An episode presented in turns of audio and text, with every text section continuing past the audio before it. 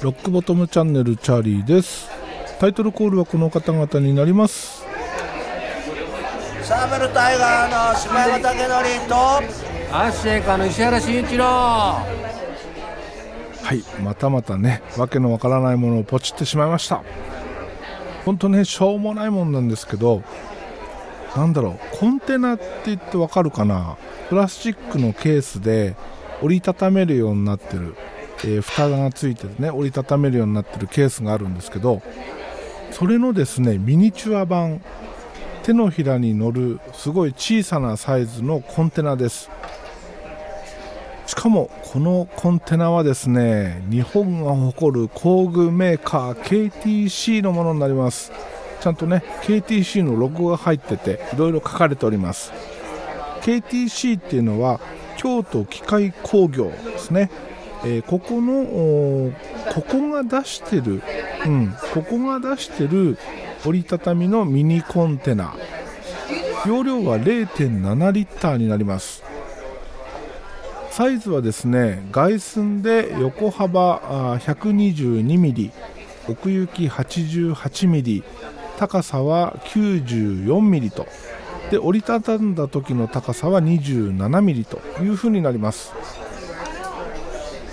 これね本当は1.5リッターっていうサイズもあって1個ずつ買おうと思って注文したんですよ、えー近所の工具屋さんでこれを見っけてですね取り寄せになりますって言われてそして注文したんですけど速攻連絡が来てですね、えーいつ入るか分かりませんと。もう売り切れですみたいな。でしょうがないので一旦キャンセルしてネットで調べたらですねその1.5リッターの方はもうないんですけど0.7リッターの小さい方は売ってたのでこれをね、えー買ってみました。1つ1100円です。まあそこそこするんだけどでもねこれなんだろうかっこいいんですよね。ケース自体その表側はね、えー赤です。赤に白文字で KTC それからロゴとかねいろいろ書かれてます。でなんと5個も買ってしまいました。反省しております。でこれ早速ですね、えー組み立ててまあ組み立ててというか普通ね、えー普通通りにケースの形にして何が入るだろうと試してみました。そしたらですねリコー GR3 これをね平でちょうどすっぽりはまる感じ。本当にジャストサイズです。まあ、若干ね奥行きに余裕があるかな。で高さはそうだな GR33 つぐらい入るかな。3つまでは入らないかギリギリ入らないかぐらいだと思うんですけどそのぐらいのサイズ感です。カメラケースとしても使えます。いやいやいや使わないけど。はい。で今はですねとりあえずその小物部屋に散らばってる小物こういうものをねちょっとずつこのケースにね片付けていっております。まずは楽器周りの小物ってことで無線で使う無線で使うっていうのは違う無線で、えー飛ばせる、えトランスミッターとレシーバーそれからチューナーこういうものをですねクリップチューナーねそういうものを一箱にまとめたりとかあとは机の上に散らばってるもの例えばアップルペンシルとかペンとか、えーまあ、GR3 もそうなんだけどそういうものをね入れております。なかなかねあのシャレオツな感じに部屋がまとまっていくんじゃないかなと期待します。あそうそう。あとそのリモコン系。リモコンって結構いくつも増えるじゃないですか。そういうのをねまとめてケースにこう立てておけばいいかなというふうにも思ってます。でこの1.5リッターの方なんですけどこれねあの KTC のオフィシャルサイトの方でですね入荷があったらメールで案内するよっていうサービスがあったのでそれも申し込んでおります。もし入荷されたら大きい方もポチってみようかなというふうに考えてます。でこの KTC のコンテナミニではなくて普通のコンテナえー20リッターサイズと50リッターサイズ。こういうものもね普通に売ってます。まあ部屋を片付けるにはちょっとコンテナを部屋に置いとくっていうのはどうなのって気もするんだけど例えばねガレージで小物をまとめておくとかそういうのに使うのにはいいのかなと思ったりというふうにもね考えてます。で KTC のページを見に行くとですねバイク用のものもね結構出てるんですね。バイクのウェアメーカー串谷こことのコラボでね、えーバッグとかあパーカーとかグローブとかそういうものも売ってます。これ結構いいなかっこいいな。こういうの見出すとねキリがないよね。はい。という感じで KTC のミニコンテナをゲットしたよというお話でした。そしてそして最近はですね例のものにはまっております。めちゃくちゃハマっております。それはグランツーリスモ7です。うちはね PS5 がないんですよ。PS4 しかないんですよ。しかも初代の PS4 です、えー 4K にも対応しないものですね。これしかないんですけどまあ基本ねゲームやらないのでまあ、今の PS4 のままでいいかっていうのもあって、えーこれで、えーグランツーリスモ7頑張っております。今までのねグランツーリスモスポーツこれよりもねなんだろう昔に戻った感があるよね。うん、グランツーリスモスポーツって車を改造するとかそういうのなかったんですよ。車のセッティングはねいろいろ微調整できたんだけどパーツを交換して速くしていくっていうようなことはできなかった。あと外観をね、えー変更するその例えばワイドボディにしたりリアウィングをつけたりリップスポイラーをつけたりそういうことはできなかったんですけど今回の GT7 そういうこともできるようになりました、まあ、昔に戻ったってことだね、えーパーツを交換して空力パーツをつけてでどんどん速くしていくっていうね。タイヤもいろんなものを買ってとかね、えーそういうことができるようになりました。そして、えーレースで勝って賞金を稼いで新しい車をゲットしていくっていう感じなんですけどぶっちゃけ自分の欲しい車があってそれを買うのはもちろんありなんだけど買わなくてもですねこのクエスト的なものをどんどんクリアしていくとどんどん車がもらえます。でその車を乗り継いで改造して速くして乗り継いでっていうことを繰り返していくと知らず知らずにですねかなりの車がたまります。で僕はですね3日間かな3日間ぐらいがっつりやってですね今すでに60台ぐらいあるのかな。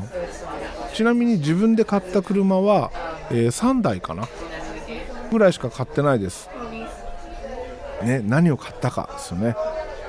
まずはですねグランツーリスモスポーツの頃からも愛用している KTM クロスボウですね。KTC さっきの KTC とは違うよ、えー KTM っていうね。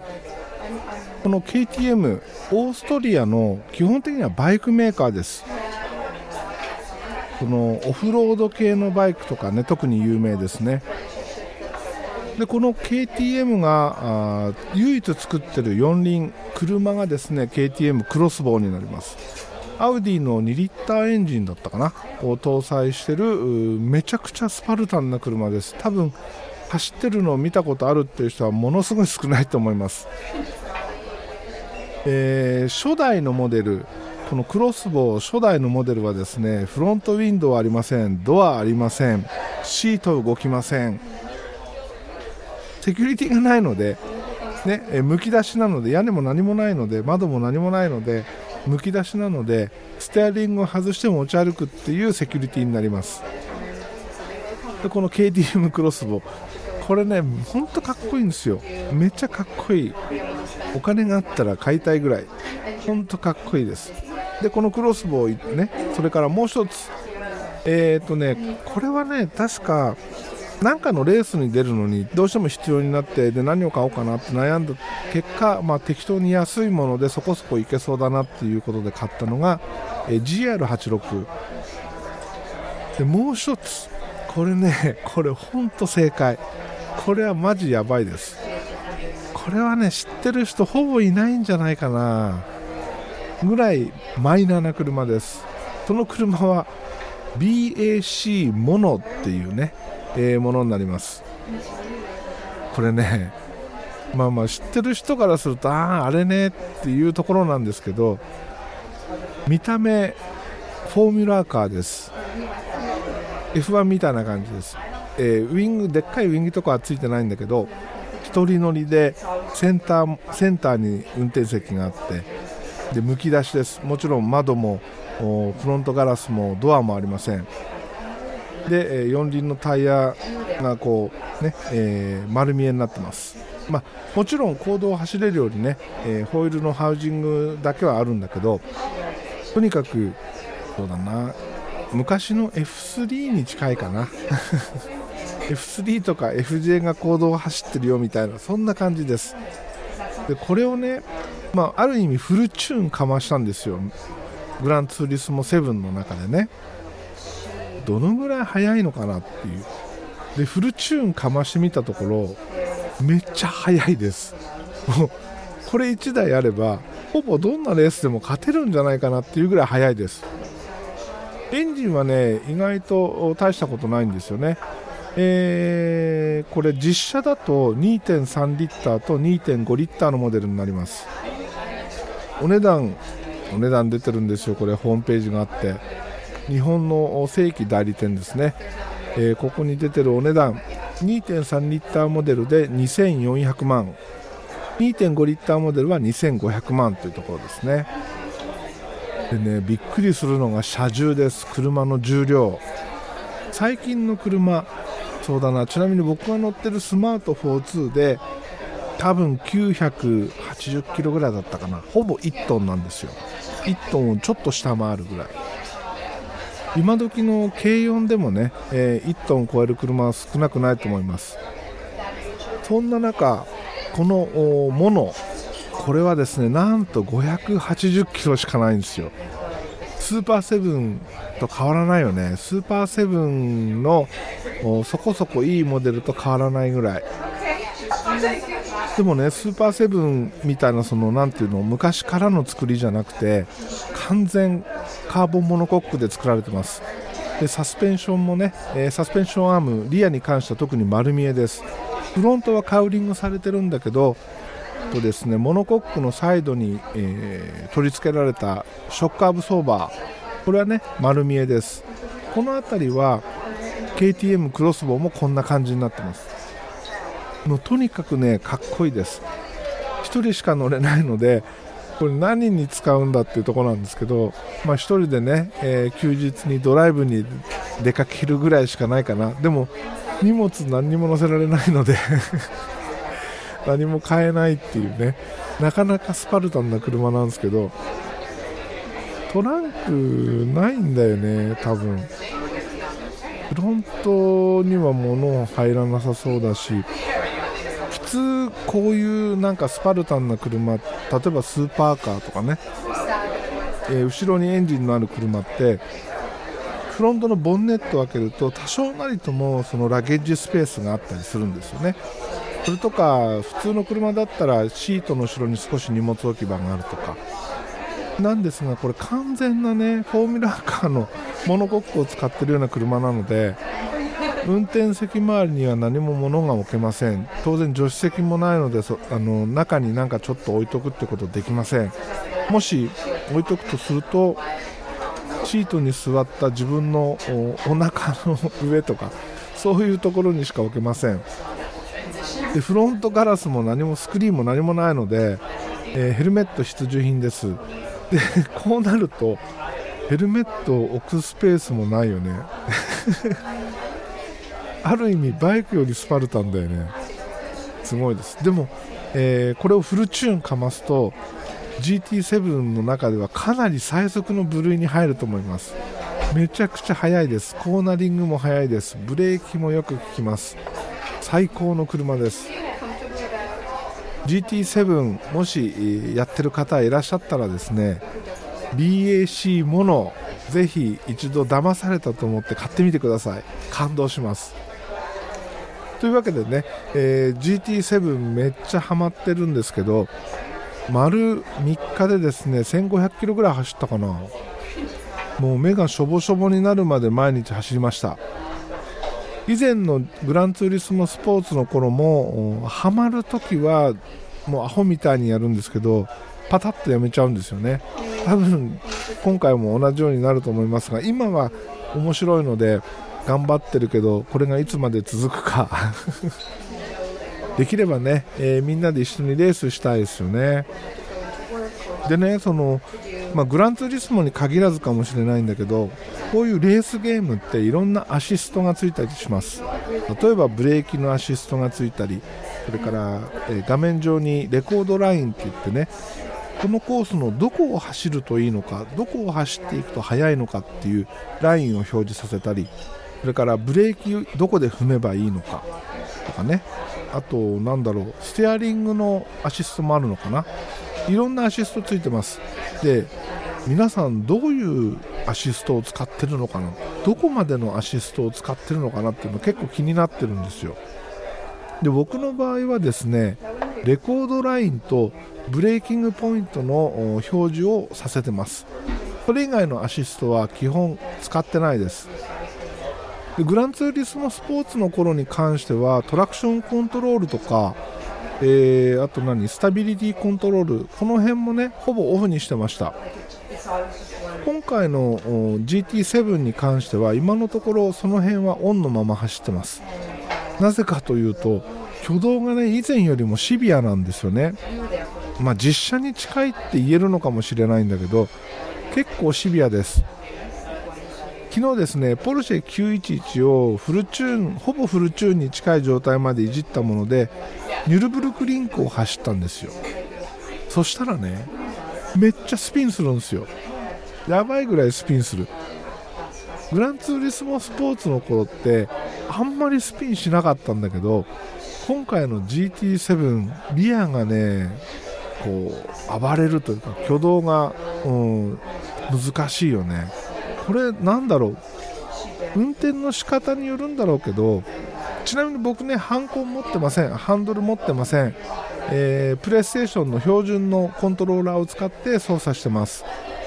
なので微妙なそのハンドル操作ステアリング操作っていうのはやっぱりハンコンにはかなわないのでブレーキとかアクセルも含めてね、えーそういうところもあってスピンしやすくなっちゃうのかなっていう気もしてるんだけど、まあとにかくグランツーリスモスポーツの時よりも各車の挙動全般的に、えー、とシビアというか難しいですね、まあ、その分楽しい。そう。楽しいんですよ、うん、でもシビアなんだけどなんだろう安定してるとこもあるんだよね。ニュルブルクリンクとかの急コースを走るとめっちゃシビアだったりするんだけど首都高を走ると結構安定してたりとかなんか挙動がこうつかみにくい、うん、つかみにくいとかそのサーキットによっての挙動がねいろいろなんか違うなっていう印象があります。これはねもっと走り込んでみないと何とも言えないんですけどそういうところも含めてですねまだしばらく GT7 にはまってみようかなと。いうところですね。去年の暮れに50インチの 4K モニターを買ったのでね、えーその大画面で目の前で GT7 でこうサーキットを走る。めちゃ楽しいです。本当絵もめっちゃ綺麗だしね。うん。